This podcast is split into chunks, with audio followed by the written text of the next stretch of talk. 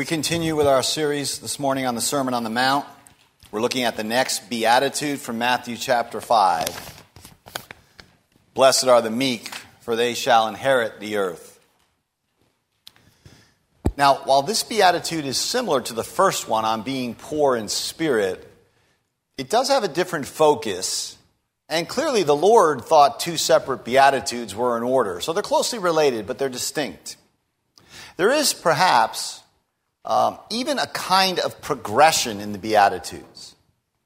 So, the poor in spirit mourn. Blessed are the poor in spirit, blessed are those who mourn. Poverty of spirit produces mourning for one's own sins, the sins of the church and the world. And such people lack the altitude, as we've said, right? They lack the high horse or the self assured certainty to be anything but meek. Poverty of spirit produces mourning, mourning produces meekness. So I want to look at the text this morning under two headings meekness and the inheritance. They're there on your outline meekness and the inheritance. So, first, the meekness itself. Meekness here has two dimensions internal and external.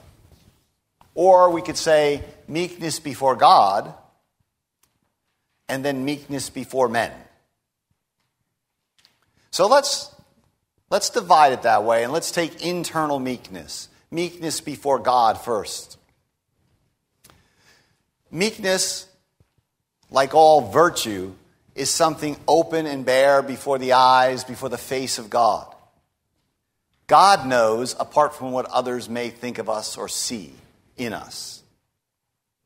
And so it's important to remember here that these beatitudes they cannot be faked. Right? And God cannot be fooled. And it's important to hear this nor will God, in his goodness, accept any substitutes. Like God is committed to making us meek no matter how ferociously our natural personalities may be bent against meekness. He won't accept any stunted distortions. And this is one of the things about the Sermon on the Mount. Any reader of the Sermon on the Mount, or, or simply a reader of the Beatitudes, is going to see with clarity that one will need to be broken, right? Shattered slain, overthrown, remolded to acquire this flourishing blessedness. Of this we can be certain. And if we don't have this slaying and being made alive, this vertigo in our spiritual lives, we will not have spiritual transformation. So the Beatitudes ask us this question Do you want to be spiritually transformed? Are you kind of content with the way things are? There's a way to live your whole Christian life and sort of avoid the Beatitudes. Meekness, then, meekness is rooted deep in the interior reservoir of a human life. Right? Deep down in the roots of a personality. And if one doesn't take a good, hard, long, critical look down there, right, into the unconquered territory of our souls, then one is not going to make any progress in bringing forth this or any other fruit of the Spirit. So, ruthlessness, is another way to put it, right? Ruthlessness with oneself before God is necessary to advance in the school of meekness. We say it often, but people in general are too easy on themselves and too hard on other people. We need to be much more ruthless with ourselves, much more easy with other people. And this kind of ruthlessness is necessary, right, to advance The school of meekness is a school where we cut our way forward against the grain of our natures only with strenuous effort, which may be why we often see too little of it. So it's deep down then, in the tumult and the raging and the roiling emotional and thought life of a person, deep down there, meekness must conquer. Mildness has to tame the, the wild horses of human passion. You know, the great Bible translator John Wycliffe translated this verse. Listen to this translation Blessed are the mild men. That's a, that's a sentiment almost completely absent to my ears. Blessed are mild men. So, what are we talking about when we speak of meekness? Right? The word essentially means gentle or humble. Gentle or humble. The meek are calm and quiet. Their soul is composed. They're childlike before God. In our own minds, to be small before God means we must see God in His grandeur, in His glory, in His infinite being. We must really have an interior sense of this. I think here again of the prophet Isaiah, who, when he sees the transcendence of God, he thinks that all the nations are less than nothing. Nothing and less than nothing, he says, void and empty. It's not only as creatures before the Creator that we are small. It's as sinners before the holy God that we are to be meek. Now, this is not, this doesn't mean we're engaging in some kind of constant self flagellation, you know, beating yourself up, or some kind of false humility. This is not unnecessary self abasement. This is just living in reality. The thinner God is, the thicker our lack of meekness is. So the meek have a sober view of themselves before the face of the triune God. So, in this, then, we are to be imitators of the Master, God incarnate. God incarnate, who said, astonishingly, Learn of me, for I am meek. I am meek and lowly of heart. That's an astonishing thing. There's one of the Puritan prayers in the Valley of Vision starts out addressing God as thou terrible meek. God is dreadfully meek. And when God becomes man, he stands in front of us and says, Now you can learn of God by learning of me, because I am meek and lowly of heart. So it's possible, right? It is possible to learn a lot about Christianity and the Christian worldview and know all kinds of Christiany stuff and not have learned Christ. We're to be learning Christ, and to learn Christ is to learn meekness. So, this internal meekness, if it's real, if it's real, is going to manifest itself in external meekness, meekness as it relates to others. This is the second aspect. The meek person is dispossessed of themselves and of self assertion because they're wholly possessed by another, namely God. And that makes them meek or gentle toward others. There's a, there's a translation, the NEB, the New English Bible, translates the text as Blessed are the gentle in spirit. Blessed are the gentle in spirit. This means the meek are civil, right? They're courteous, they're soothing, they're not needlessly aggressive and argumentative. They don't throw their weight around or seek leverage. Right? To be meek is a grand liberation. It means to give up grasping and rage and self assertion and defensiveness. To be meek is to seek to be done with pride and boasting and vainglory. Because those who are meek, their intemperance has been tamed. Right? It's their joy to show deference to others or to place their needs above their own. What has happened? Right? The meek have had the harshness of their natural personality hammered out of them by the grace of God. Often through affliction, by the way. Right? Like the master, then, they have this deep tenderness toward others. Now, it's important to see in this context and throughout the history of Israel and the church, meekness, the meek themselves tended to be poor or oppressed, or they would often be afflicted or suffering. And yet, they maintain a sort of calm, quiet trust.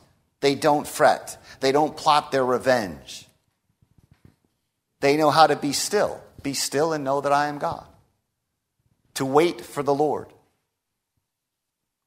And that means the meek are non aggressors. They're not easily provoked. That's one of the litmus tests of meekness. How, how easy is it to provoke you or me? Indeed, it's not just that they're not easily provoked. Like Jesus, the meek are submissive under provocation. Think of that, right? It's in the midst of all the daily little provocations that they are submissive. The meek consider it absurd that they fight fire with fire or that they take vengeance into their own hands. Like their Lord, they would rather endure evil than strike back. This cuts against the grain of the whole American public culture and discourse right now. What does it say of Jesus? Peter tells us this. For when they hurled insults at him, he did not retaliate. As I said before, we can't stop from retaliating online or in a text. When they hurled insults at him, he did not retaliate. When he suffered, he made no threats. Instead, what he did was he entrusted himself to the one who judges justly. He trusted the eschatological judgment of God. The meek don't have a backup plan. So the meek seek to imitate Jesus' non retaliatory, non vindictive ethic of suffering love, a meekness which is so alien to us that it pleads for its murderers. Father, forgive them. They don't know what they do. We can't even choke a prayer out like that for our political enemies, much less people set on killing us. And yet, meekness is not weakness. Right? You can already see this is not spinelessness. This is not pure passivity. It's not because Jesus was naturally shy or something like that or lacked vigor. You know, this idea of the vigorous man was important to the ancient Greco Romans. It's very important to Americans, too. Americans have been shaped by this profoundly. And such people did not and do not care much for meekness as a virtue. I'm going to go out on a limb here now and guess that in the whole course of the pandemic over the last year, probably nobody has spoken to you about the importance of meekness. They saw meekness, the, the Greeks did, and, and many Americans do. They saw it as servility, as the mindset of slaves. What they preferred was the heroic man of valor, right? Men of spirit. Generals, statesmen who, from their point of view, really did control and inherit the earth. Men of self assertion.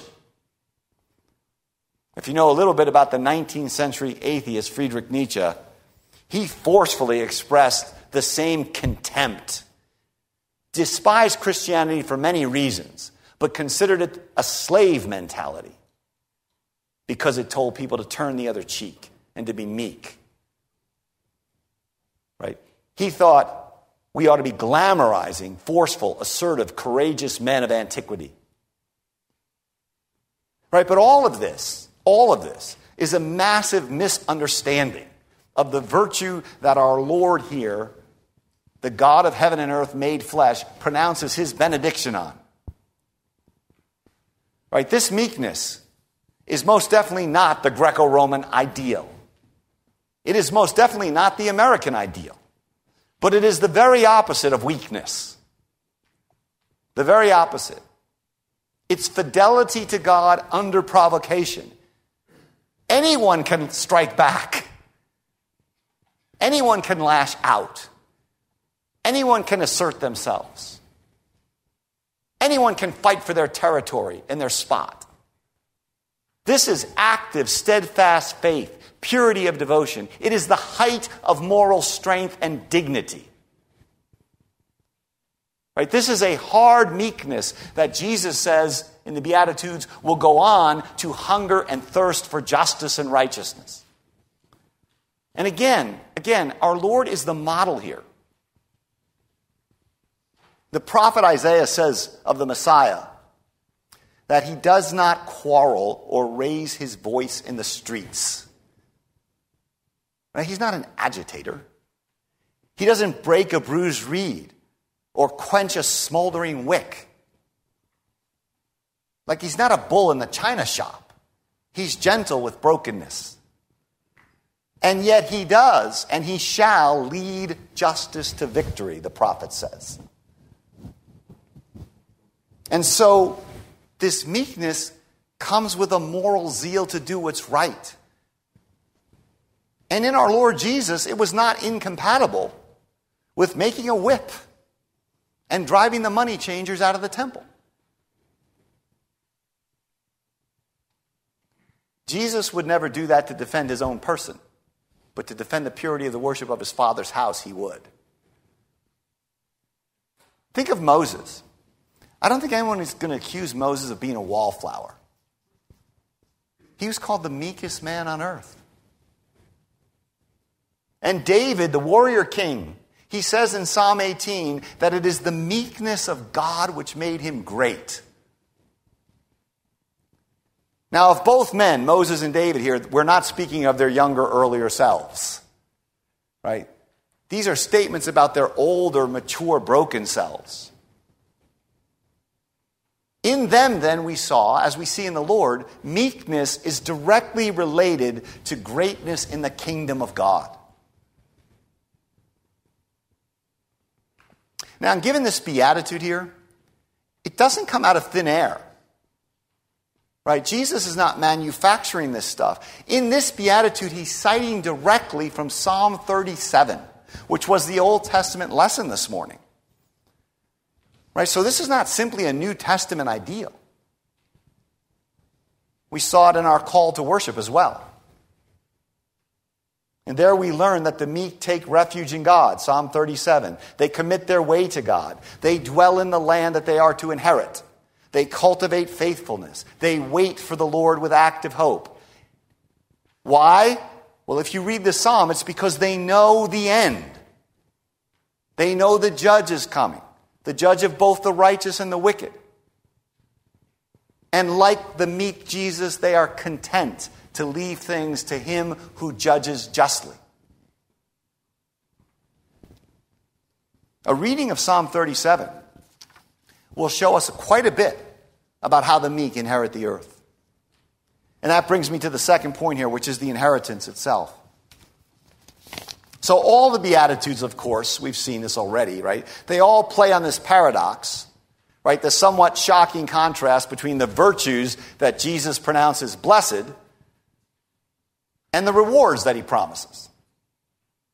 But here, the contrast is especially sharp and biting. The meek shall inherit the earth. Again, If anything, the opposite seems to be the case, doesn't it? I mean, it seems like the politically savvy inherit the earth to me. The powerful, the mighty, those who seek vengeance, those who take up the force of arms, they are the ones who control and dominate the earth. Anyone with a set of eyes can see this.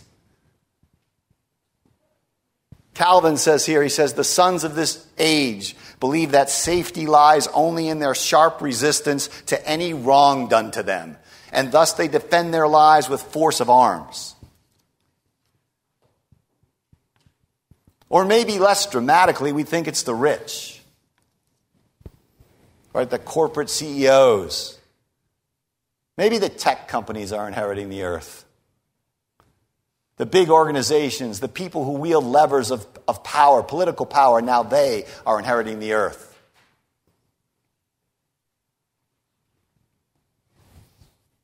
But I think Jesus means what he says, obviously. And I don't think there's any need to even spiritualize away the force of the promise here. You want to think about the current rulers of the nations, then they, they would do well, and we would do well, to remember Psalm 2. Right there, God addresses their pretensions and he laughs at their folly and he tells the assembled kings that he's installed his own king, the risen son of David on Mount Zion. And it is this Christ, the text says, who will inherit the nations. He will rule them with a rod of iron, he will dash them like a potter's vessel. So we should not be dismayed by the political forces of this age. Paul tells us the rulers of this age are coming to nothing. They're coming to nothing. And thus, in Christ, the meek one, the meek shall inherit the earth. Now, this inheritance has two dimensions. Now, this will be no surprise to anyone, I hope. One is the already dimension, one is the not yet dimension. Or to put it more simply, we taste our inheritance now, we inherit fully later. And I want to look at this, this inheriting of the earth. First the now and then the already. Or now the already and then later the not yet. So let's talk about inheriting now. The New Testament repeatedly tells us that we have the gift of the Holy Spirit, the third person of the Holy Trinity the Spirit who is God, the Lord, the giver of life, who is worshiped with the Father and the Son. That gift of the Spirit is called the foretaste or the earnest or the down payment of our inheritance. Thus, we begin to enjoy our inheritance even now through the Spirit. I think of that scene in Revelation. The saints who are being martyred in the book of Revelation are being sent to the glorious throne room of God and the Lamb, where their prayers are directing history contrary to all appearances. They exercise more political sway than all the world's potentates.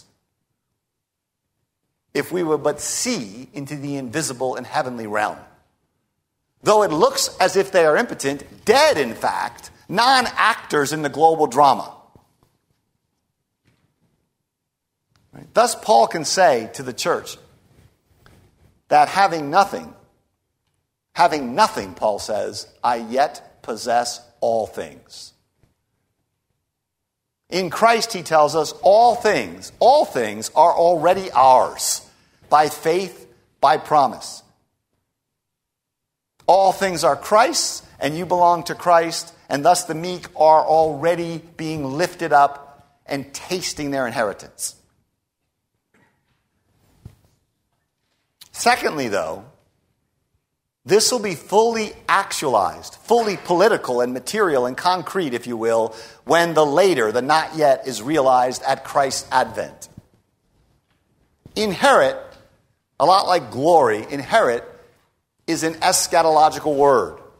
It's a word which, oh, you can get a concordance out and find this out. It always points to the end. You don't get an inheritance gradually. Right? That's called a salary or a trust fund or something. The inheritance is inherited at the end.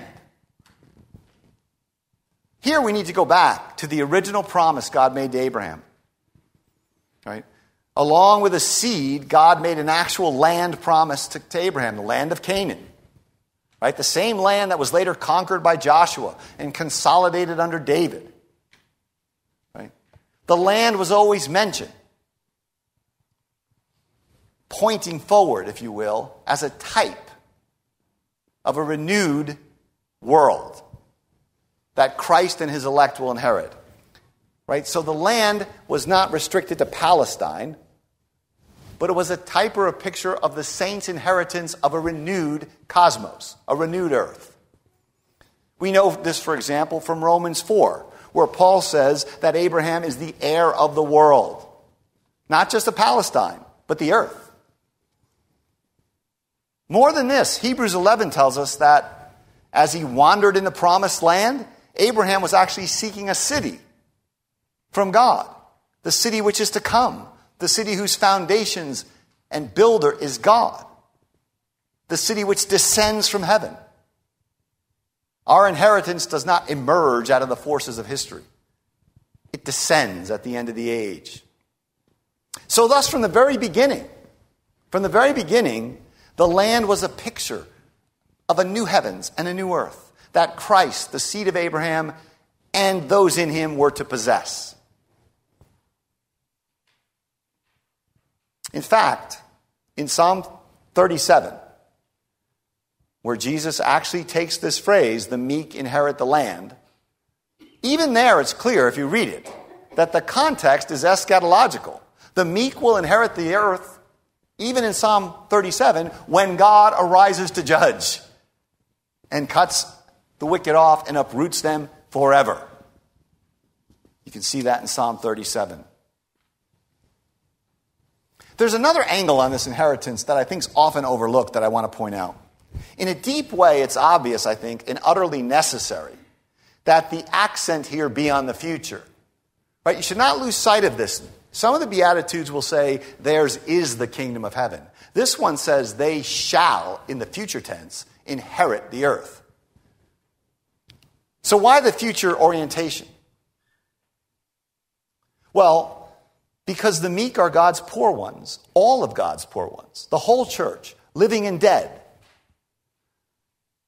Right? And the church, rest assured, shall enter into its glorious inheritance together, corporately, at the eschaton. Right? We don't have a situation here where some inherit now and some inherit later. Right? Most of the meek ones who've ever lived are now dead. When are they going to inherit?